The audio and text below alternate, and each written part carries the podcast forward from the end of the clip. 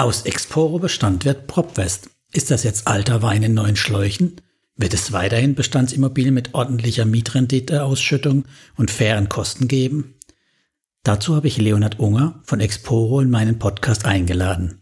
Er wird uns tituliert die Vorteile, aber auch die Risiken der Bestandsimmobilien mit Mietausschüttung vorstellen. Auch Fragen aus der Community haben wir besprochen. Das reicht von, was Homeoffice für Bestandsimmobilien der Zukunft bedeutet, bis hin zur Frage nach Mitbewerbern. Neuinvestoren, aber auch alte Hasen werden in dieser Folge interessante finden. Also bleibt dabei und viel Spaß damit. Willkommen zu einer neuen Podcast-Folge.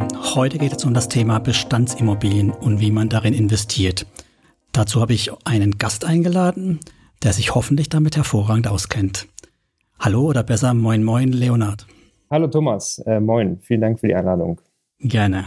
Genau, und bevor wir über Exporo beziehungsweise nunmehr ja jetzt PropWest sprechen wollen, würde ich sagen, stelle ich doch unseren Hörern mal ganz kurz vor.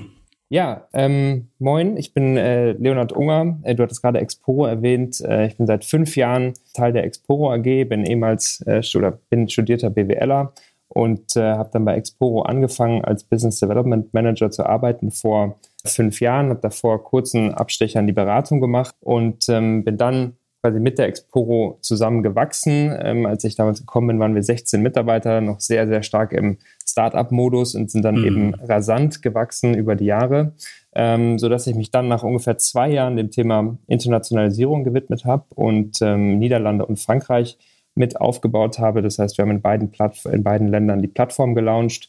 Äh, wir haben in beiden Ländern Immobilien-Asset Manager angebunden, die für uns lokal eben die Immobilien gefunden und geprüft haben mhm. und äh, sind auch erfolgreich gestartet. Ähm, dann im Zuge von Corona, weil ein bisschen eine unsichere Zeit. Wir wussten nicht, wie entwickelt sich das Segment der Privatanleger, wie hoch bleibt die Nachfrage, äh, haben die Internationalitäten, internationalen Tätigkeiten etwas zurückgeschraubt. Und äh, dann habe ich mich quasi äh, mit all meiner Energie in das Thema, damals hieß es noch nicht PropWest, sondern äh, quasi das eher Trennen der beiden Plattformen oder Produkte ähm, gestürzt und bin jetzt eben seit äh, knapp einem Dreivierteljahr dabei, PropWest in den Markt zu bringen und äh, jetzt verantwortlich als Head of Strategy and Growth für das Wachstum und auch die Plattformstrategie am Ende des Tages. Ja, super, dann bist du wahrscheinlich doch der Richtige heute. Weil wir wollen ja über das Thema Exporo Bestand und aus Exporo Bestand wird PropWest reden. Was ich mich natürlich gefragt habe, ist das jetzt äh, alter Wein in neuen Schläuchen abfüllen oder was ist PropWest? Genau, also vielleicht muss man dann ein bisschen ähm, Hintergrund zu geben. Wir sind da mit Exporo gestartet mit einem Produkt, was Mezzaninfinanzierung in Projektentwicklung ähm, angeboten hat oder Anlagen in Mezzaninfinanzierung, besser gesagt, was kurzfristige Anlagen sind und verzinst mit einem festen Zinssatz von äh, bis zu 6 Prozent. Mhm. Und wir haben dann Anfang 2018 ein komplementäres Produkt dazugenommen, das dann Exporo Bestand hieß, was im Prinzip die langfristige Anlage in vermietete Bestandsimmobilien ist. Und äh, wir haben dann auf dem Weg festgestellt, dass das beides Immobilienprodukte sind, aber eben in der DNA eigentlich schon sehr unterschiedlich. Das eine kurzfristig eher höheres Risiko, höhere Verzinsung, das andere eben eher langfristig, bisschen geringere Verzinsung, aber dafür eben sehr stabil, sehr mhm. planbar und sehr geringe Ausfallwahrscheinlichkeit bis zu gar keine, weil es eben vermietete Bestandsimmobilien sind, werden wir vielleicht gleich nochmal drüber sprechen. Gehen wir noch in die Tiefe, ja. Genau. Und dieses zweite Produkt Exporo Bestand haben wir eben gemerkt, ähm, ist unter der Exporo Marke, unter dem Dach eigentlich nie so richtig zum Glänzen gekommen, weil Exporo eben sehr stark im Markt für dieses Mezzanin-Finanzierungsprodukt äh, platziert war und haben uns deswegen strategisch dafür entschieden, weil wir dieses Produkt eben auch wieder mittelfristig in Europa ausrollen wollen, weil wir das eben als wirkliches Plattformmodell sehen, mhm. haben uns entschieden, das ähm, im Prinzip auf eine neue, unter eine neue Marke, auf eine neue Plattform zu heben und quasi zu re repositionieren im Markt. Und daraus ist dann am Ende PropFest entstanden. Die Produkt-DNA, also dass es Bestandsimmobilien sind, dass man Anteile an Bestandsimmobilien äh, über Anleihen, ähm, aber da kommen wir wahrscheinlich später auch noch genau, drauf ja. zu sprechen, erwerben kann. Das ist im Prinzip gleich geblieben. Äh, wir haben nur die gesamte UX der Plattform verändert. Wir haben zwei Wege der Anlage geschaffen. Man kann nicht nur selber auswählen, äh, welche Immobilien man ähm, in seinem Portfolio haben möchte, sondern mhm. kann auch einen Sparplan abschließen. Ähm, und ein wesentlicher Unterschied ist, dass wir die Plattform für professionelle externe Asset Manager öffnen. Das heißt, wir setzen hier eben auch auf bestehende Strukturen im Markt, weil wir sagen, wir können nicht den ganzen Markt selber erfassen, weil es einer der größten Märkte äh, der Welt ist Immobilien, sondern wir binden vereinzelt, so wie wir das in den ersten Schritten der Internationalisierung gemacht haben, professionelle Asset Manager an, die für uns Produkt prüfen und auf die Plattform bringen. Und wir konzentrieren uns mit PropFest eben sehr stark auf eine Plattform, auf äh, die Verbesserung des Kundenerlebnisses, aber eben auch in gewisser Weise Gatekeeper wer darf Immobilien auf der Plattform am Ende anbieten. Das heißt aber, später finde ich dann auch Projekte, die nicht von euch ausgewählt wurden, also nicht direkt von euch, sondern halt von irgendeinem Immobilienentwickler hier vor Ort. Genau, Exporo Bestand ist so gewachsen, dass wir alle Immobilien selber gekauft haben mit unseren. Gesellschaften. Mittelfristig wird es eben so sein, dass bei PropWest die Immobilien von Asset Managern gekauft werden, die nicht zu uns gehören, diese Immobilien halten und wir quasi für aus Sicht des Asset Managers quasi ähm, äh, die Plattform sind, über die er sich dann, über die er die Anleihe emittieren kann und im Prinzip die, die Immobilien finanzieren kann. Und das sind keine Projektentwickler, sondern das sind wirklich Asset Manager, mhm. die äh, für große institutionelle äh, Kunden hauptsächlich eben Immobilien finden, prüfen und verwalten. Okay, da kommen wir vielleicht später zum Thema Risikomanagement nochmal dazu, weil das ist ja ein Unterschied zu dem jetzigen Status, ne? Genau. Gut, genau, du hattest von Produkten eben, da gibt's ja, ich meine, ich meine, die gab es beide ja schon auch vorher, aber die wollt ihr jetzt ein bisschen schärfen oder besser herausstellen, die zwei unterschiedliche, nicht? Äh, du meinst das Finanzierungs- und Bestandsprodukt? Nee, ich meine dieses einzelne Objekte als Bestands, also wo ich in einzelne direkt investieren kann und dieser Sparplan, der ja bisher ja ganz stiefmütterlich war. Genau, der, der Sparplan in der äh, Produktentwicklungs-Tech-Welt heißt es ja immer so schön MVP, also Minimum Viable Product, etwas, mhm. was man erstmal startet und guckt, wie kommt es eigentlich am Markt an. Und genau in dieser Phase fand sich der Sparplan äh, auch für lange Zeit. Wir haben die ersten äh, Kunden dort ongeboardet, erstes Feedback gesammelt. Aber wir haben auch gesehen, und das, äh, ist quasi prinzipiell unser ähm, Schluss hier, es gibt zwei wesentliche Gruppen von Anlegern. Es gibt welche, die sehr aktiv investieren wollen, die sich mit äh, Anlage beschäftigen wollen, die dann eben auch bereit sind, vielleicht auch in einzelne Objekte höhere Beträge zu investieren, weil sie sich eben sehr tief damit beschäftigt haben. Aber eigentlich der viel größere Teil des Marktes ist ähm, der, der passiv anlegt, also der einfach monatlich sparen möchte, sich nicht groß drum kümmern möchte, nicht viel Zeit verwenden möchte. Und das ist eben genau dann das Thema Sparplan. Also ich spare monatlich, bei uns geht das ab 25 Euro, mhm. ähm, mit dem äh, PropWest Immobiliensparplan. Und wir legen dann für den Anleger quasi diversifiziert in die Bestandsimmobilien auf der Plattform an. Und diese äh, Anleihe, die, die Rendite, die man daraus erzielt, kann eben thesaurierend immer wieder angelegt werden, um Zinseszinseffekt ähm, mhm. zu erwirtschaften. Oder man kann sich auch auszahlen wie eine Art Rente, wenn man sagt, man hat halt ein gewisses Portfolio, was Mieteinnahmen generiert und eine Ausschüttung. Also lasse ich es mir einfach monatlich oder quartalsweise in dem Fall ähm, auszahlen. Aber der Sparplan hat keine weitere Einstellmöglichkeiten. Also ich kann nicht sagen, ich will nur Projekte in Deutschland oder ich will nur Projekte, die von euch kuratiert wurden oder sowas. Genau, das wäre so ein bisschen ja Weiterentwicklung Richtung wirklich Robo-Advisor. Ich, ich stelle meine äh, Präferenzen ein. Mhm. Da sind wir heute nicht, ähm, das äh, muss man klar sagen, aber das ist das Entwicklungsziel, dahin zu kommen. Und äh, es geht eben auch dann nicht nur um das äh, Sparen monatlicher Beträge, sondern auch, und das wird in wenigen Wochen schon möglich sein, das Einzahlen von einmalig größeren Beträgen. Das heißt, wenn ich 10.000 Euro auf meinem Bankkonto habe, mhm. wir wissen es alles, verdient kein Geld auf dem Girokonto, mhm. dann kann ich das eben auch in den Immobiliensparplan einmalig einzahlen und das wird dann eben auch von uns genauso wie die monatlichen Summen diversifiziert. Okay. Und ich vermute mal, ihr würdet auch die jetzige Oberfläche überarbeiten, die ist ja noch ein bisschen ähm, altbacken, oder?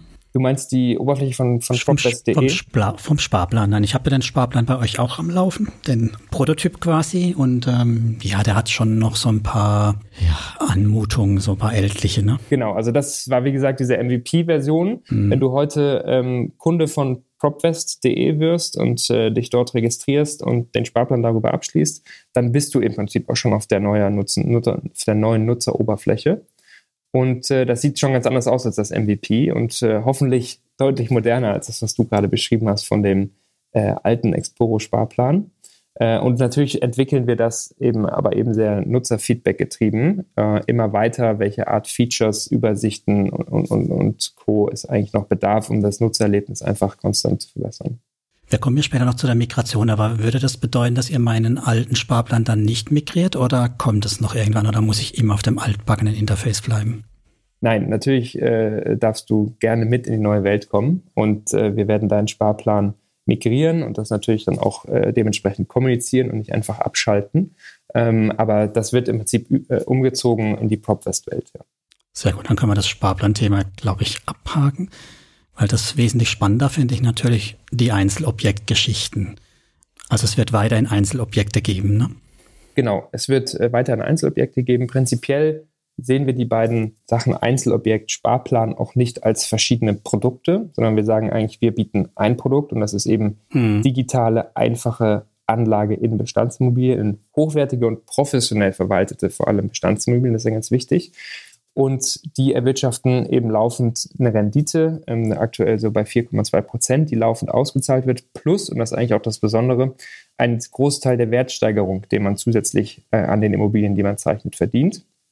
Und wie man am Ende anlegt, ob man sagt, ich möchte es selber aussuchen über die Einzelobjekte, was du eben beschrieben hast, und da kann ich mich transparent informieren, oder ich möchte eben passiv sparen, das ist jedem Einzelnen dann überlassen. Okay. Und die Objekte an sich, wie werden die ausgestaltet? Also die hast du ja schon mal erwähnt, das ist eine Anleihe, wo dann zukünftig wieder kommt. Also dieser digitale Token, den gibt es nicht mehr oder wie stelle ich mir das vor? Genau, es ist, äh, es ist rechtlich eine Anleihe. Wie man sich prinzipiell vorstellen kann, ist, ähm, egal ob wir die Immobilie am Ende erwerben oder ein Asset Manager, für jeden Ankauf einer Immobilie wird ein SPV gegründet, meistens ist es eine GmbH mhm. und diese GmbH kauft die Immobilie äh, und ist dann im Prinzip Eigentümer der Immobilie. Und finanziert, wenn man jetzt sagt, die Immobilie kostet 10 Millionen, wird äh, die Immobilie zum einen so 50 bis 60 Prozent über ein langfristiges Bankdarlehen und da sind die Zinsen aktuell ja phänomenal niedrig, mhm. also dass das eine sehr gute Möglichkeit ist. Und die anderen verbleibenden 50 Prozent werden über die Emission einer Anleihe, und zwar in Form einer, einer, eines digitalen Wertpapiers, äh, finanziert. Also sprich, es sind wieder kleine Einheiten theoretisch möglich. Müsst ihr ja haben, sonst könnt ihr die Sparplangeschichte gar nicht realisieren. Ne?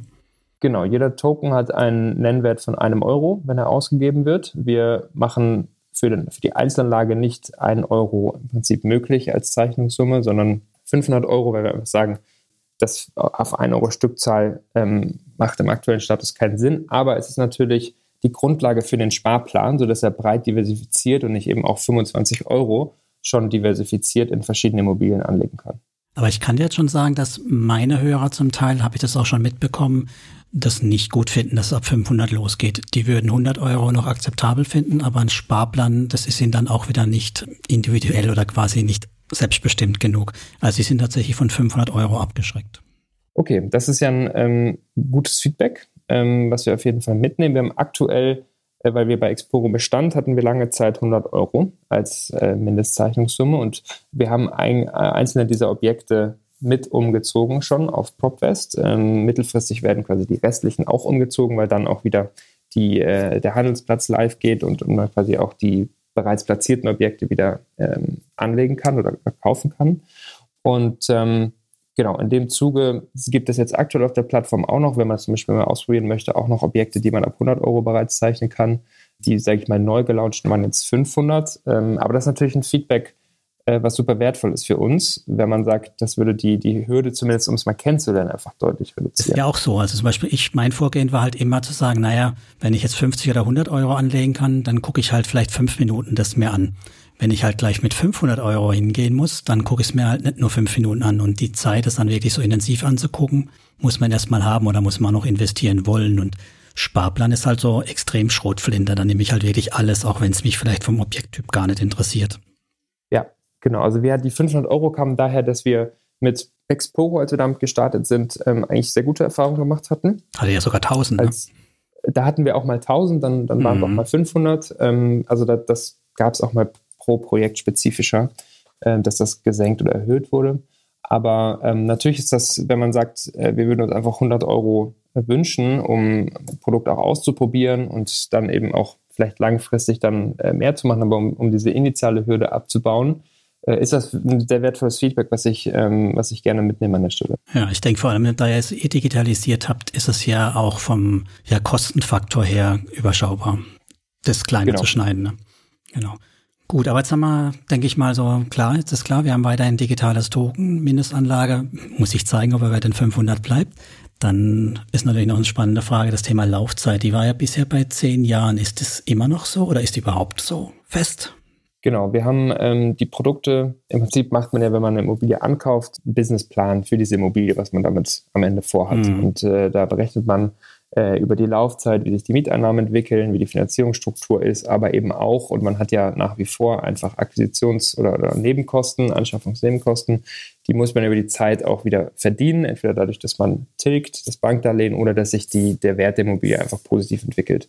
Und Immobilien sind einfach Bestandsimmobilien eine Langfristanlage und deswegen haben wir weiterhin auch ähm, die Laufzeit prinzipiell auf zehn Jahre ähm, ausgelegt. Äh, wir gucken uns gerade ein Modell an, wo man das ein bisschen flexibilisiert, dahingehend zu sagen, man setzt vielleicht so eine Range fest und sagt, zwischen mhm. 8 und 12 Jahren ist die Laufzeit mit einem Business Case für 10. Warum flexibilisieren? Weil keiner weiß von uns, wie der Markt in 10 Jahren aussieht und ob das dann die perfekte Zeit ist, die Immobilie am Ende zu veräußern. Ähm, und deswegen Flexibilisierung und das ist ja im Prinzip auch äh, quasi äh, dann der Grund, warum wir mit Experten zusammenarbeiten, die dann sagen, jetzt könnte es eine gute Zeit sein, diese Immobilie zu veräußern und innerhalb dieser Zeitspanne kann man das dann im Endeffekt dann eben auch realisieren. Und der Vorteil ist ja, äh, und der Handelsplatz ist jetzt heute noch nicht live. Wir haben auch den MVP-isch, sage ich mal, mhm. unter Exporo laufen seit äh, knapp zwei Jahren, haben über 10 Millionen ähm, Volumen über diesen Handelsplatz bereits quasi zwischen Anlegern ähm, äh, gehandelt. Wir handeln nicht selber, sondern es ist quasi P2P, also ähm, das ist ein ja. schwarzes Brett ja. äh, am Ende. Und ähm, das heißt, da ist eine gewisse Liquidität und wenn ich ähm, früher als diese Haltefrist aus der, aus der Anlage aussteigen will, warum auch immer, oder Liquidität benötige, dann kann ich eben immer probieren, das über den, äh, über den Handelsplatz oder den Zweitmarkt ähm, frühzeitig schon wieder zu mhm. veräußern. Mhm. Hast du zufällig Zahlen im Kopf? Ging das jetzt mit den eher bescheidenen Quartalen zurück, die Erlöse auf dem Zweitmarkt, also mit Abschlag verkauft oder früher war es immer sehr viel mit Aufschlag? Was kann, hast du da mal eine Zahl zufällig parat für uns? Also ich kann dir jetzt äh, keine Zahl genau nennen, wie nach welcher Objektperformance wie mm. viel gehandelt wurde. Was man prinzipiell gesehen hat, ist, dass nach Quartalsausschüttung schon das Handelsvolumen zugenommen hat.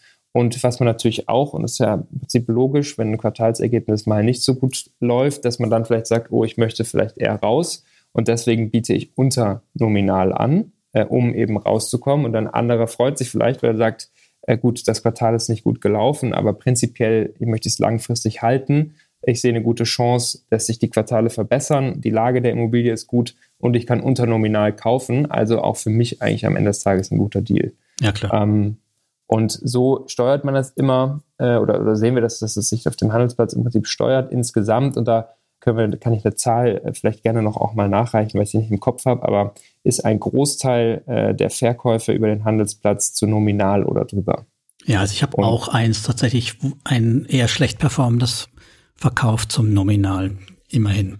Man kommt raus wieder aus dem Ganzen. Und das heißt ja zum Beispiel auch nicht, dass wenn ein Quartal eine Immobilie mal schlecht performt, und es gibt ja, sage ich mal, Quartale, zum Beispiel ist das erste Quartal ein Quartal, wo relativ viele Versicherungen ähm, anfallen. Ja?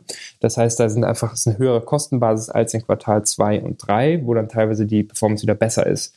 Insofern muss man das eigentlich immer übers Jahr betrachten und, und es ist eigentlich der, der Zeitraum über ein Quartal nicht wirklich der richtige, um die Gesamtimmobilie als Ganzes zu bewerten, weil es eben sein kann, dass in dem Quartal höhere Kosten angefallen sind, dadurch quasi, weil wir liquiditätsbasiert ausschütten, eben ähm, äh, weniger Liquidität zum Ausschütten da ist, aber insgesamt die Immobilie sich trotzdem immer noch positiv entwickelt.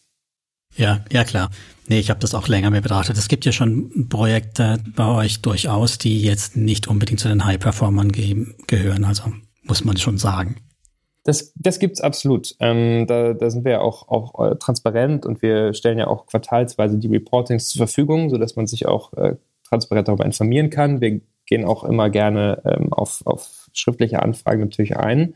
Und dass mal ein Quartal oder auch über zwei Quartale es einfach nicht so gut läuft wie, ähm, wie gedacht, das kann eben passieren. Das hat verschiedene Gründe. Aber man muss eben übers Portfolio hinweg sagen, wo wir äh, durchschnittliche Rendite von 4,2 Prozent in der Ausschüttung haben, wenn man eben diversifiziert, und das wollen wir ja, dass die ähm, mhm. Anleger bei uns diversifizieren, dann ist man eben im Schnitt einfach, ähm, hat man immer noch eine attraktive Rendite für das, für das Risiko, ähm, was man mit der Anlage eingeht.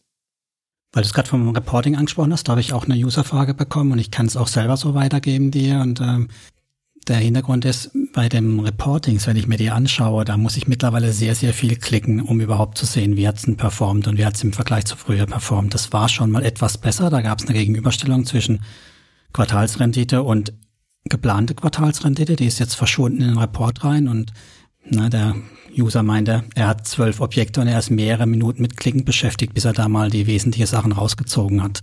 Habt ihr euch dazu Gedanken gemacht oder soll das so versteckt bleiben? Genau, das ist ein äh, sehr guter Punkt, den du ansprichst. Und wir äh, haben für PropWest speziell, als wir die Plattform ähm, quasi neu entwickelt haben, haben wir sehr viel äh, User-Tests, Interviews gemacht über genau diese Themen. Was können wir verbessern? Ähm, wo sind Informationen nicht transparent genug dargestellt? Gibt Nutzer, die sagen, ich suche mir aus jedem Quartalsreporting einzelne Zahlen raus, mhm. ähm, packe die in mein persönliches Excel-Sheet, um sie da zu vergleichen. Aber das sind ja eigentlich genau die Probleme, die wir mit einer guten Nutzererfahrung lösen wollen.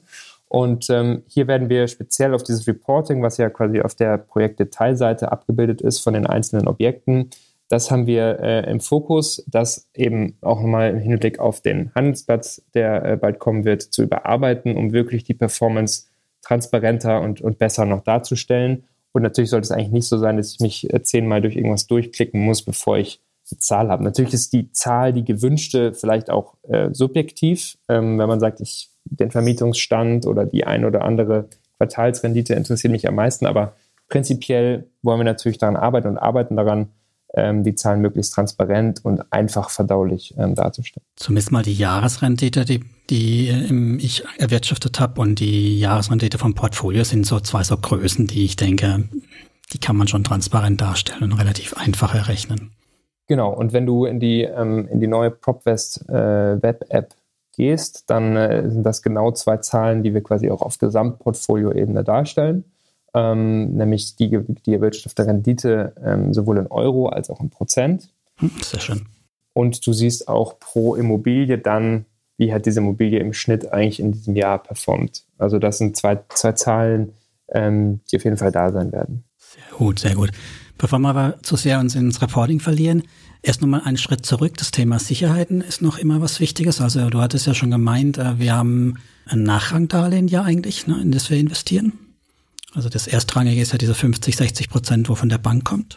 Richtig? Genau. Dann ist ja immer wieder so ein bisschen, wie ich so mitkriege in der Diskussion, das Thema Beleihungswert, also dieses Gutachten. Ihr beleiht die Immobilien ja zu 100 Prozent zum, mehr oder weniger zum Gutachten, oder? Also täusche ich mich. Ja, wir müssen, wir müssen differenzieren, über welchen Beleihungswert wir sprechen. Ähm, am Ende ist es so, wenn wir, und wir finanzieren ja jede Immobilie, eben wie du gesagt hast, zu 50, 60 Prozent mit einem Bankdarlehen. Hm. Und die Bank hat ihre eigenen Gutachter, äh, die sie dann losschickt, um die Immobilie zu bewerten. Und die, also im Fachsprache heißt es ja LTVs, also Loan to Value. Mhm. Äh, und den, den Value bestimmt eben der unabhängige Gutachter der Bank oder der bankeigene Gutachter. Und dann sind diese Bankdarlehen so 50 bis 60 Prozent, je nach Immobilie. Wir sind einmal auch ein bisschen höher gegangen, bis zu 70 Prozent. Das ist quasi der Beleihungswert, den die Bank eingeht. Mhm. Und der restliche wird eben, oder die, die sage ich mal, das dann Eigenkapital in Anführungsstrichen, weil Anleihe ist ja kein Eigenkapital, sondern auch Fremdkapital, ja, ja, aber eben nachrangig. Mhm. Ähm, das wird dann eben über äh, den Token finanziert. Und wenn du jetzt sagst, aus unserer Sicht, also wir sind ja am Ende, beziehungsweise bei den Expo-Bestandsimmobilien, die jetzt ja auch zum Großteil noch bei PropWest eben sind, sind wir Eigentümer durch das SPV äh, dann eben auch der Immobilie. Und da ist aus unserer Sicht, ist das, haben wir kein Eigenkapital in diesen Immobilien, sondern die sind quasi zu 100 oder 110 Prozent finanziert mhm. über Token und Bankdarlehen. Aber ähm, die Immobilien, also die Bank gibt keinen Belangungswert von 100 oder 110 Prozent. Hat die Bank das gleiche Gutachten? Also hat die Bank den gleichen Wert drinstehen, wie wir in dem Gutachten von euch sehen? Oder hat, haben die unterschiedliche Werte? Also teilweise ist es auch so, dass wir die, ähm, dass wir die Bankgutachten gar nicht äh, sehen weil die Bank macht ihre eigene Due Diligence auf die Immobilie mhm. und bewertet diese Immobilie. Ähm, natürlich, wenn man ein Termsheet der Bank kriegt und den Kreditvertrag, steht am Ende dann drin, welcher Wert, äh, welchen Wert die Bank eben ermittelt hat und oft deckt er sich mit dem Verkehrswert, den wir, den wir ja auch von unabhängigen Gutachtern beauftragen lassen, ähm, oft deckt er sich eben sehr genau. Und am Ende ist das dann auch das, was, was ihr dann auf der Projektdetailseite seht, ähm, den mhm. Verkehrswert der Immobilie. Ich meine, das ist ja im Prinzip die, dieses Thema, die Angst von uns Anlegern. das Gutachten ist, warum auch immer, zu wohlmeinend, es ist zu hoch, das Ding geht vielleicht doch in einem halben Jahr, Jahr insolvent und es muss halt, ja, veräußert werden und dann stehen wir blank da, ne? Genau, also ich glaube, dass, ähm, dass eine Immobilie innerhalb von einem halben Jahr, nachdem wir sie gekauft haben, insolvent geht, dann müssen wir unseren Job schon sehr, sehr schlecht gemacht haben, weil wir gucken uns ja, sage ich mal, die Mieterstruktur genau an. Wenn du jetzt ein Wohnhaus äh, erwirbst mit äh, 20, 25 Parteien, äh, ist wahrscheinlich sehr unrealistisch, dass die alle sofort ausziehen, du es nicht nachvermietest und gar ja, keinen Cashflow mehr hast. Corona setzt ein. So komische Dinge gibt es ja Viren und so, habe ich gehört. Und da müssen Läden zumachen komplett und zahlen keine Miete mehr. Absolut, das, äh, das kann passieren. ähm, aber ich glaube, gegen Pandemien sind wir, sind wir alle nicht vorbereitet gewesen, wirklich. Und das sind äh, Ereignisse, die man vielleicht nicht direkt in seiner Zehn-Jahres-Planung berücksichtigt. Aber da hast du natürlich recht, das ist auch ein Risiko, was keiner wirklich mitigieren kann, dass sowas passiert.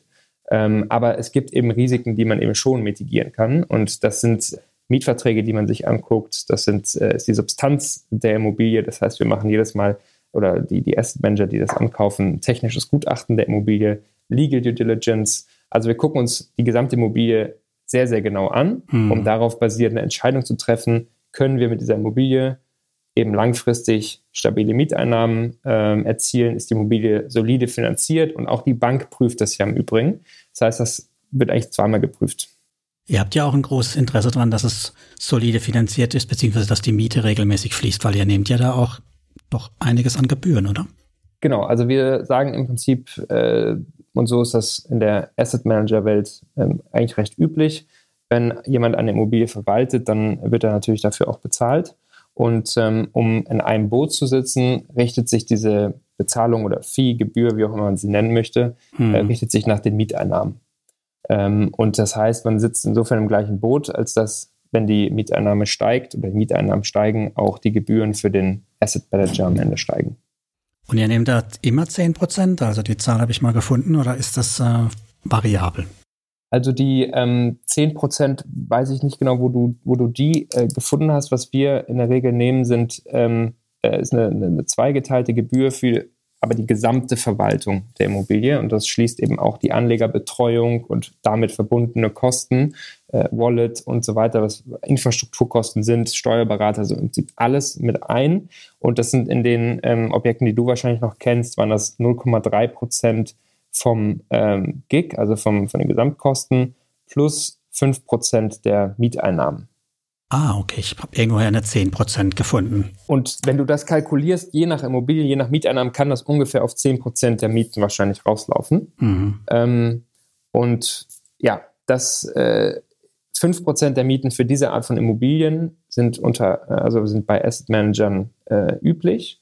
Ähm, die 03 sind eben in unserem Fall speziell nochmal dafür da, dass wir das ganze, die ganze Verwaltung der GmbHs im Prinzip auch machen. Steuerberater und Co. hatte ich genannt. Treuhänder, der ja im Prinzip auch immer mit äh, noch eine Rolle spielt und auch für die zusätzliche Sicherheit der Anleger sorgt. Mhm. Und eben aber auch die ganze Infrastruktur der Plattform und Anlegerbetreuung mit abdeckt. Die 03 werden aber auch immer fällig, auch wenn keine Miete fließt, ne? Die 03 ist in dem Fall eine Fixgebühr, ja. Nur, dass man, das muss ja transparent sein. Genau, und auch hier, also wir, wir sprechen heute auch über, über PropWest hauptsächlich, ähm, mhm. ist es so, dass wir für die Immobilien, die jetzt ähm, zukünftig auf die Plattform kommen, dieses Gebührenmodell äh, überarbeitet haben und eben im Prinzip nochmal kleiner, in kleinere Teile gestalt, äh, geschnitten haben, weil so wie du jetzt gesagt hast, 10% der Mieteinnahmen, das das klingt für den einen oder anderen sehr viel. Mhm. Ähm, und man weiß eigentlich nicht genau, für was ist das am Ende des Tages, weil dahinter stehen ja zum Beispiel auch Fixkosten, äh, wie das Wallet, äh, zum Beispiel wie ein Steuerberater, der ja auch nicht sagt, ich koste weniger, wenn die Mieteinnahmen weniger sind. Das heißt, gewisse Verwaltungen müssen ja einfach äh, getan werden, um das ganze System am Laufen zu halten. Und das teilen wir eben nochmal auf, genauer nach diesem Fixkostenblock, den es einfach gibt und quasi auch nochmal transparenter wo ist eigentlich unsere Performance-Fee, wenn du so willst? Also wo sitzen wir genau im gleichen Boot mhm. und äh, haben mehr davon, wenn es besser läuft. Also genau gleich wie die Anleger.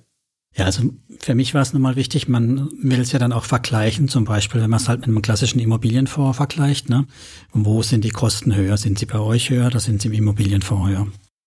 Genau, und du hast bei Immobilienfonds, wenn wir jetzt zum Beispiel über äh, offene Immobilienfonds reden, da gibt es ja eigentlich eine standardisierte äh, Gebühr, Und zwar, das ist diese TER, die Total Expense Ratio, die äh, je nach Fonds eben variiert. Und auch da, also wir haben uns da wirklich sehr detailliert mit beschäftigt, weil wir eben auch, genau, weil wir ja auch sagen, wir sind in vielen Teilen besser als diese Produkte. Und deswegen müssen wir uns ja auch begründen. Und äh, da haben wir uns eben mit diesem Fee-Konzept äh, dieser, dieser Fonds beschäftigt. Haben, es gibt die INREF, das ist so eine unabhängige Vereinigung, die probiert für gewisse Fees, im, vor allem im Finanzanlagebereich, ähm, Standards zu schaffen haben da Research gemacht und eigentlich nicht wirklich rausgefunden, was ist alles in dieser TER drin, weil das ja so eine allgemeine Verwaltungsgebühr. Ja. Weil ja on top noch Gebühren kommen für äh, die Zahlstelle, für die Verwahrstelle.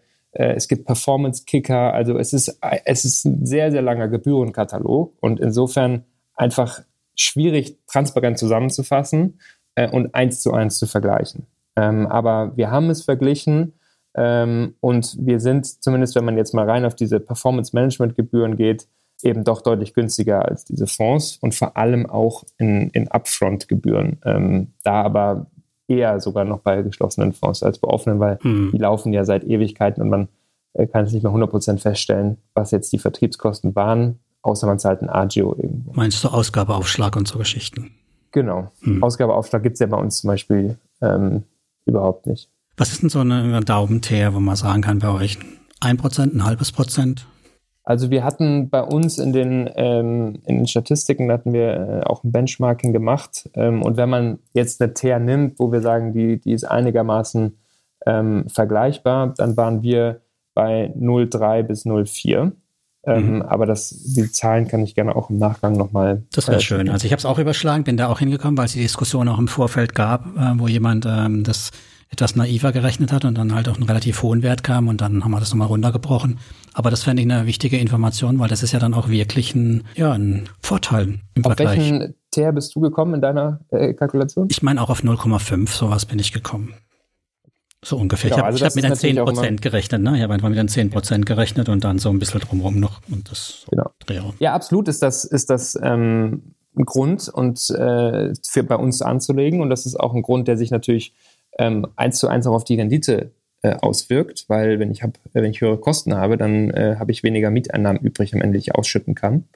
Ähm, und das sehen wir ja auch, wenn wir jetzt bei offenen Fonds beispielsweise ähm, bleiben, äh, gibt es immer Fonds, die gut performen und welche, die schlecht performen, aber im Schnitt, und dann gab es eine Scopes-Analyse, hm. äh, die auch veröffentlicht worden ist, sind eben die, die Renditen der offenen Immobilienfonds schon eher im Bereich 2%, wenn nicht sogar drunter und sind auch in Zeiten von Corona haben sie schon sehr gelitten, weil offene Immobilienfonds eben ein hohes Exposure auch zu Hotels, Office und Co. haben, wo, sage ich mal, Mieteinnahmen dann nicht mehr so regelmäßig geflossen sind oder teilweise ausgefallen sind.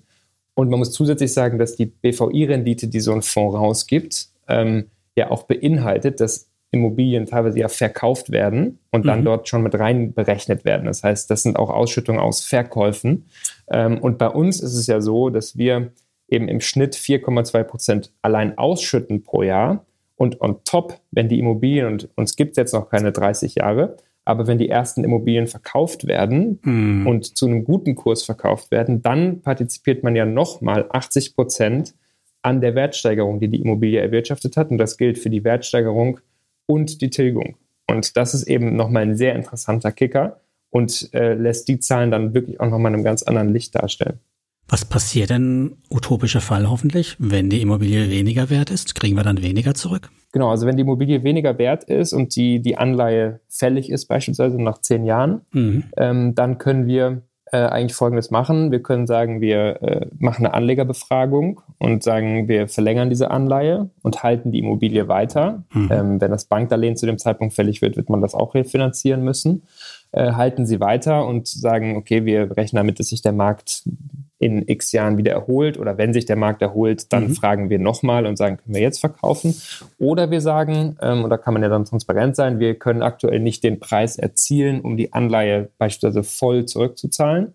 Wärt ihr damit einverstanden, wenn wir es jetzt zu dem Preis verkaufen und dann müsstet ihr quasi, würdet ihr statt, sage ich jetzt mal, wenn man es auf diesen 1 Euro runterbricht, statt einem Euro 95 Cent zurückkriegen, mhm. obwohl man ja da auch wiederum sagen muss, bei Finanzierung wird ja oft von Ausfall gesprochen. Man hat ja dann hier wahrscheinlich bereits über zehn Jahre sehr, sehr regelmäßig Rendite verdient und würde dann vielleicht im Exit einen kleinen Abschlag machen müssen. aber das ist dann eben jeweils ein individueller Fall. Aber 20 Prozent legt ihr dann auch dazu vom Verlust.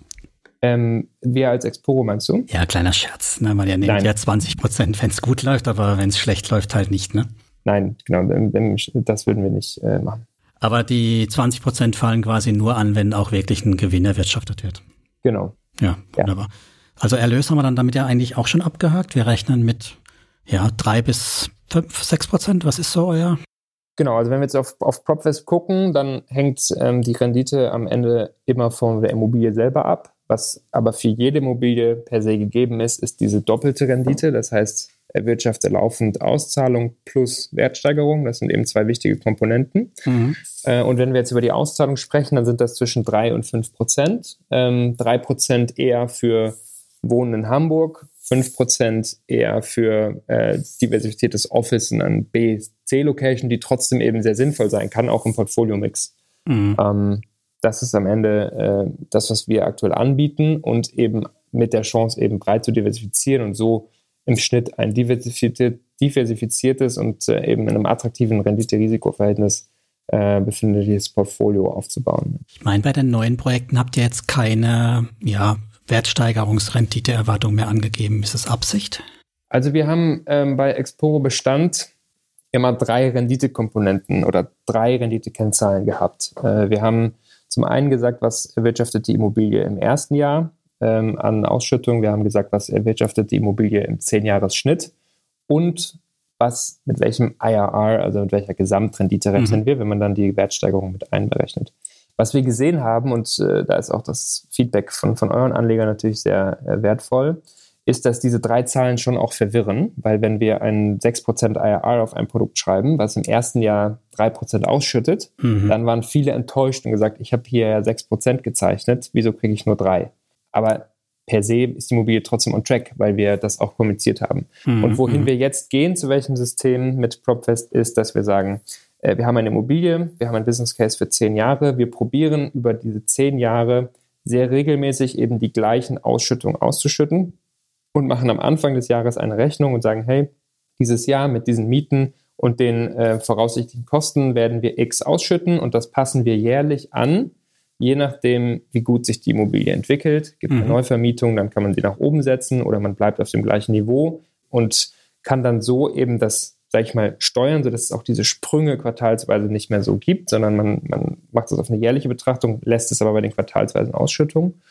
Und bezüglich der Wertsteigerung ähm, werden wir ein System einführen, wo wir eben sagen, so wie hat sich dieser Markt jetzt eigentlich entwickelt in den letzten Jahren? Wie sehen wir die Zukunft dieses Marktes? Wo kann sich das hinentwickeln? Aber wir sagen auch, es ist eigentlich nicht, äh, nicht super seriös, mhm. so weit in die Zukunft zu gucken und ein IRR für in 15 oder in, in 10 Jahren auszugeben. Ja.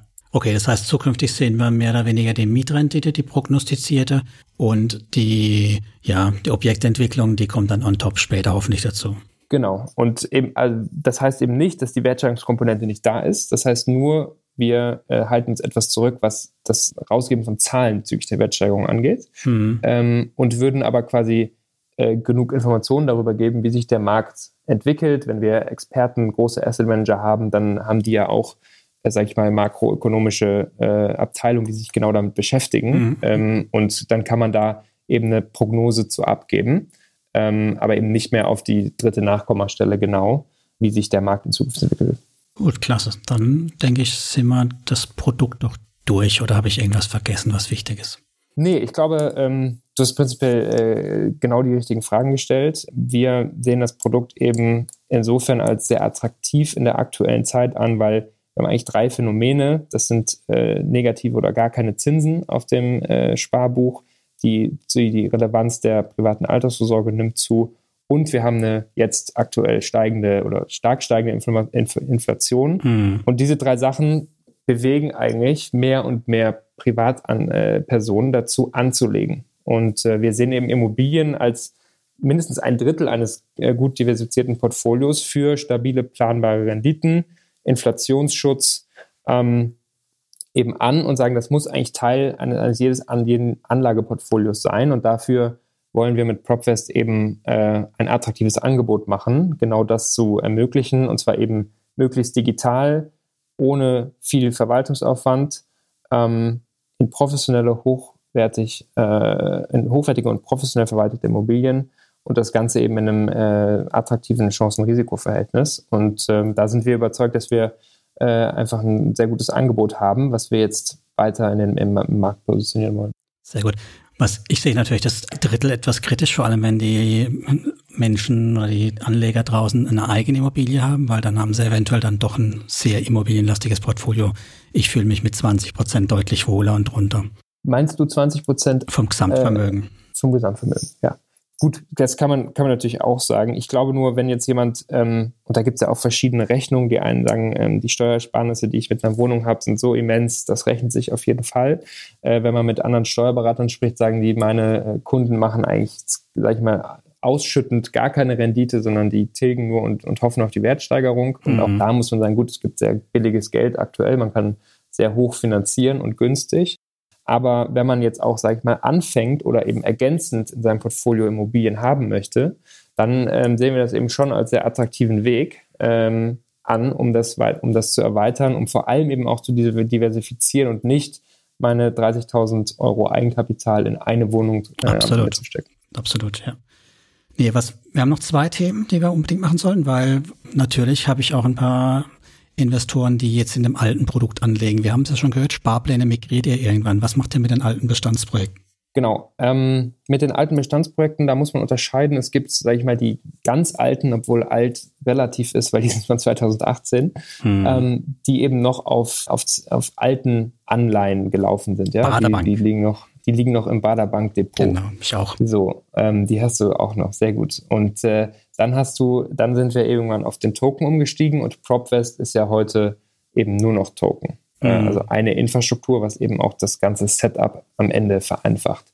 Und ähm, wir überlegen uns gerade und, und, erarbeiten das, und das ist äh, kein ähm, super schnelles und einfaches Thema, aber eins, was wir eben mit Hochdruck bearbeiten. Wie können wir, und das ist eben lang mittelfristig das Ziel, die Bestandskunden in die PropVest-Welt möglichst reibungslos migrieren. Mhm. Und heute ist es schon so, dass du mit deinem Account, mit deinen Credentials, also deiner E-Mail-Adresse, deinem Passwort, was du für Exporo mhm. benutzt, kannst du dich heute bei propvest.de einfach anmelden äh, und kannst dann dort im Prinzip sofort loslegen. Du musst dich nicht nochmal identifizieren, du brauchst keinen neuen Account, du kannst den gleichen Account für PropVest heute schon nutzen ähm, das ist quasi sehr, sehr einfach. Was noch nicht angezeigt wird, sind deine Bestandsanlagen. Die werden noch nicht in, in, dem, mhm. in der neuen Welt gespiegelt.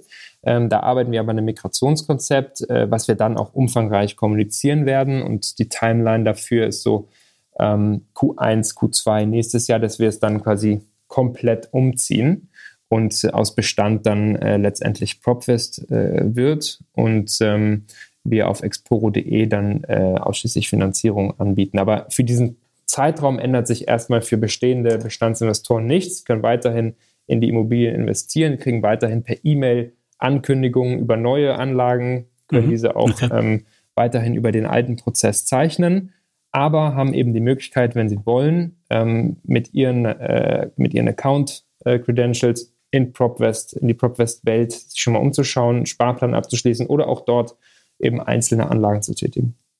Okay, super. Dann habe ich noch ein paar Fragen aus der Community mitgebracht, die ich noch nicht einstreuen konnte. Ja, bitte. So, also, wie seht ihr denn den Hintergrund von Corona, was Homeoffice angeht? Also, das, wie geht es mit den Gewerbeimmobilien weiter und auch was macht ihr zukünftig in die Richtung? Seht ihr das Homeoffice kommen immer mehr oder nicht?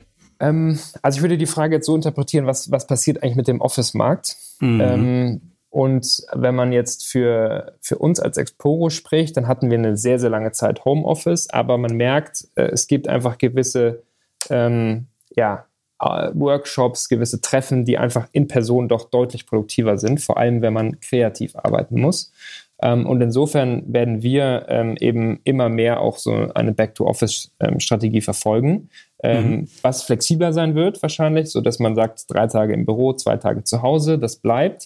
Aber prinzipiell ähm, brauchen wir dadurch nicht äh, massiv weniger Büroflächen. Und ich glaube, man muss einfach beim Büromarkt äh, sich anschauen, in welchen Locations ist das. Weil ähm, wenn ich jetzt einfach sehr zentrale Bürolocations habe für große Anwaltsbüros, Wirtschaftsprüfungen und es gibt ja auch noch andere Firmen, die in Büros sitzen, äh, die auch diese Fläche benötigen, dann werden die ja nicht von heute auf morgen sofort verschwinden. Es gibt viele Unternehmen, die bieten Homeoffice an, die bieten mehr flexibles Arbeiten an, aber zum Beispiel werden jetzt eben Räume, die früher Einzelbüros waren, werden jetzt eher zu Open Spaces, zu Räumen, wo man sich für Workshops trifft. Also wird der Bedarf an Fläche im Prinzip eigentlich gar nicht viel weniger. Was natürlich sein kann, ist, dass äh, ich heute halt nicht mehr zwei Stunden in, in mein Büro irgendwo auf dem Land äh, tingle, weil das äh, eben durch, durch die Digitalisierung, durch Zoom und, und diese Tools einfacher geworden ist und diese Büros wahrscheinlich mehr und mehr verschwinden werden und wir auch in diese Büros äh, so nicht mehr investieren werden.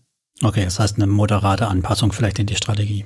Genau, eben sehr starker Fokus, was wir heute auch schon haben, auf staatliche Mieter wenn man jetzt unser ein Objekt zum Beispiel auf der Plattform in Hannover, wo die Schulbehörde Mieter ist seit mhm. äh, mehreren äh, Jahrzehnten und eben auch noch einen langfristigen Mietvertrag hat und die auch dort keine Ambitionen hat, jetzt sofort auszuziehen. Mhm. Ähm, eben staatliche Mieter äh, sind da eigentlich äh, sehr verlässlich und äh, eben gu gut für, für stabile Mieteinnahmen oder aber auch Ärzte, ja, weil die auch eher sesshaft sind ähm, und ihren äh, Kundenstamm quasi relativ äh, nah bei sich haben in ihrem Umfeld oder in ihrem äh, Umkreis und somit auch nicht super oft wechseln und viele Ärzte können jetzt auch nicht remote arbeiten.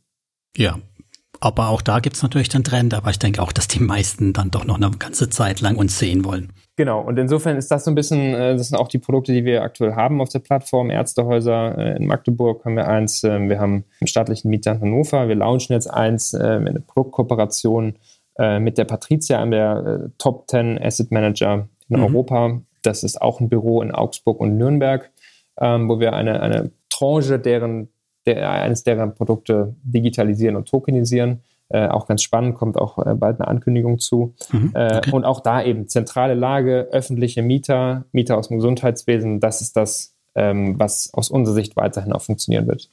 Das war ein schöner Übergang. Ähm, die Projekte, die du aufgezählt hast anfangs, die finanzieren sich ja sehr, sehr langsam. Gibt es da einen Grund dafür? Das seht ihr da Gründe dafür? Du meinst ähm, Hannover und Magdeburg? Mhm. Also Magdeburg ist äh, länger auf der Plattform, aber Magdeburg ist äh, eigentlich fast so gut wie voll. Also ich glaube, bei Magdeburg sind noch 280.000 Euro oder sowas offen, die wir jetzt eben gerade auch nutzen, um Neukunden bei PropWest die Chance zu geben, diese Tranche eben noch aktiv äh, jetzt auch zu zeichnen. Bei Hannover ist es so, dass das Funding äh, im Vergleich zu anderen Produkten, es gibt Produkte, die sind in zwei, drei Tagen platziert. Genau, so kenne ich das. Ähm, so kennst du das noch. Das ähm, äh, gab zum Beispiel die Arbeitsagentur Worms, die eben super schnell platziert war. Ähm, ich weiß nicht, ob du äh, das Wohnungsportfolio in Hamburg zum Beispiel auch gezeichnet hast. Auch auf PropWest noch mit einer kleinen Tranche gerade auch sehr, sehr schnell mhm. platziert. Und ähm, ja, es gibt einfach Immobilien wie in Hannover, wo Anleger äh, die ja nicht immer nur rational entscheiden, sondern auch emotional sagen, hm, die Immobilie gefällt mir irgendwie nicht so gut, mhm. äh, Hannover als Stadt mag ich nicht so gut und insofern geht das Funding jetzt etwas langsamer als andere, aber ähm, auch da äh, glauben wir, dass vor allem die Gruppe, die wir mit PropFest ansprechen, eben auf diese Art von stabilen Produkten, äh, eben, dass es da ein hohes Interesse für geben wird. Da müssen die Sparplananleger jetzt aber nicht fürchten, dass die übergewichtet Hannover kriegen, oder? Nein, der Sparplan äh, folgt ja einem Algorithmus und äh, der gleicht das eben äh, aus. Und zudem werden wir jetzt in den nächsten Monaten auch äh, eben neue Projekte auf die Plattform bringen, sodass der Sparplan dort eben in neue Projekte auch investieren kann. Ja, dann gab es noch den Punkt, dass es bei ein paar Projekten in der Corona-Zeit einen negativen Cashflow gab. Und da wurde laut Reporting ein Kredit aufgenommen und viel mehr Informationen waren da nicht zu finden. Hast du da für uns noch ein bisschen was? Genau, also ähm, da muss man zu diesem Reporting äh, prinzipiell sagen, wir äh, machen das ja schon sehr transparent, was ähm, in dem jeweiligen Quartal passiert ist. Wir schütten liquiditätsbasiert aus. Das heißt, es kann sein, dass in einigen Quartalen, wie ich auch vorhin schon erwähnt habe, die Kosten mal höher sind als geplant, ähm, mhm. durch Versicherungen, durch ungeplante Ereignisse. Ähm, und dann muss man eben gucken, wenn man das liquiditätsbasiert macht, wie finanziert man diese Themen. Und ich stecke in diesem Einzelfall nicht 100% drin. Ähm, wir haben das aber äh, quasi besprochen und wir können zu diesem speziellen Fall ähm, gerne, äh, äh wenn, das, wenn das schriftlich auch nochmal uns gestellt wird, das nochmal erläutern, wie welches Darlehen wo aufgenommen wurde. Ähm, und dieses Quartalsreporting gerne auch nochmal erklären. Dann packen wir das auch einfach in die Show Notes rein, das ist doch wunderbar. So, dann habe ich noch eine Frage zum Thema Mitbewerber. Habt ihr Mitbewerber? Seht ihr da welche? Also ähm, das ist natürlich immer ein spannendes Thema. Wen sehen wir eigentlich als Konkurrenten, ja? Und äh, mit Expo, sag ich mal, war es ja relativ klar. Es gibt andere Plattformen auf dem Markt. Ähm, gab lange Zinsland, die dann ja zu Exporo im Prinzip wurden. Es gibt jetzt noch Bergfürst, Estate Guru. Äh, ihr kennt sie wahrscheinlich alle. Das finde ich ja interessant, Und, dass ihr Estate Guru jetzt auch wahrnehmt. Ja, klar. Also wir nehmen unsere, äh, wir nehmen unsere ähm, äh, Competitor auf jeden Fall wahr und äh, gucken uns genau an, was sie machen. Äh, aber in dem Bereich, wo wir jetzt mit, mit, in den wir jetzt mit PropFest reingehen, wollen wir uns eigentlich gar nicht so, äh, sage ich mal, nischig platzieren im, im Sinne von, das ist jetzt Crowd-Investing für Immobilien, sondern wir sagen einfach, dass also im Prinzip ist der Konkurrent das, äh, das Spargeld, also das, ähm, das Girokonto, äh, sind das offene Fonds, die immer mhm. noch sehr, sehr viel Zulauf haben, wo wir einfach sagen, okay, das ähm, Produkt existiert, existiert für Jahre, hat einen hohen Trust-Faktor, aber wenn man sich es genau anguckt, dann bieten wir eigentlich sehr, sehr viel von dem, was die, was die Fonds auch bieten, nur mit besseren Renditen. Mhm. Ähm, und das ist jetzt eigentlich so die Konkurrenz. Wir haben keine Plattform direkt. Ich meine, es gibt kleinere, hier in Hamburg, äh, Finexity beispielsweise, es gibt äh, Blockster, die so in diese Richtung auch arbeiten, aber die jetzt ähm, sich nicht eben nur in dem Bereich Immobilienanlage ähm, positionieren. Und deswegen sind wir da, sage ich mal, äh, in gewisser Weise auch Pionier, was natürlich eine große Aufgabe ist, sich dann dort äh, zu behaupten und zu platzieren. Und hoffentlich äh, kommt Konkurrenz dazu, weil das äh, belebt am Ende eigentlich das Geschäft und macht äh, das Produkt für den Kunden, also für, für eure Anleger auch äh, eigentlich immer besser. Tatsächlich gibt es eine baltische Plattform, eine weitere, die jetzt auch in Deutschland was gemacht hat. Ich weiß nicht, ob dir das schon über den Weg gelaufen ist. Reinvest24. Da kann ich jetzt nicht ähm, spezifisch was zu sagen, aber die werde ich mir auf jeden Fall mal anschauen. Ja, die haben tatsächlich auch das Mietkonzept. Die haben auch ein paar Immobilienfinanzierungen, aber die haben auch einige ja, Mietobjekte mit einer sehr ordentlichen Verzinsung, allerdings keine zehn Jahre Laufzeit, sondern eher ein Horizont von drei bis vier Jahren. Und die haben jetzt ein Projekt in Eberswalde tatsächlich. Ist das, äh, sind das dann Wohnobjekte oder, oder was? Ja, Wohngewerbe ganz gemischt. Und, mhm. Aber es ist auch eine sehr kleine Plattform, nur rein der Vollständigkeit halber. Die ist jetzt in meiner eher P2P-lastigen Kredit-Community schon bekannt. Okay. Nicht nee, so, ich mir, äh, nehme ich gerne mal mit. Kein Vergleich zu Expo, äh, zu, Expo, zu euch nicht, aber auch nicht zu Estate Guru. Die sind schon wesentlich ähm, professioneller und größer, klar. Genau, aber um es kurz zu beantworten, also ich, ich glaube, wir haben jetzt das ist ja immer, also wir haben jetzt niemanden, mit dem wir uns, fünf andere Player, mit denen wir uns eins zu eins mm. vergleichen können, unser Angebot. Und das macht es ja teilweise auch schwierig, sich dann abzugrenzen. Und da ähm, ja, haben wir so ein bisschen eine First-Mover-Rolle jetzt ähm, und äh, freuen uns aber eigentlich auf diese Challenge, weil, weil es einfach so viel Potenzial gibt, wenn man sich anguckt, äh, wie viel Gelder auf, auf deutschen Girokonten liegen, die täglich äh, von der Inflation in Anführungsstrichen aufgefressen werden oder gar nichts verdienen und wie viel Gelder einfach noch in Produkten stecken, die einfach vielleicht äh, überholt sind. Ähm, und das ist einfach eine, äh, eine große Challenge, aber eben auch eine, die Spaß macht, ähm, sich dem anzunehmen. Super, aber ich glaube, dann sind wir auch durch, oder? Also, ähm, wenn du keine weiteren Fragen hast, ich könnte noch Stunden über PropFest erzählen, ähm, aber äh, so lange reicht die Zeit wahrscheinlich nicht. Ähm, ja, also ich denke, dann machen wir lieber nochmal, wenn irgendwas kommt, telefonieren wir uns lieber irgendwann wieder zusammen und reden wieder drüber, als dass wir es jetzt zu sehr in die Länge ziehen. Von daher sage ich vielen herzlichen Dank, Leonard. Danke dir und äh, hoffentlich bis bald. Gerne. Und ich sage auch Danke an alle Zuhörer und ihr denkt dran, das ist hier keine Anlageberatung, wir haben nur Ideen abonniert den Podcast, schaut in die Show Notes, stellt die Fragen. Ich leite sie an Leonard weiter und bis zum nächsten Mal. Danke, ciao. Vielen Dank, ciao.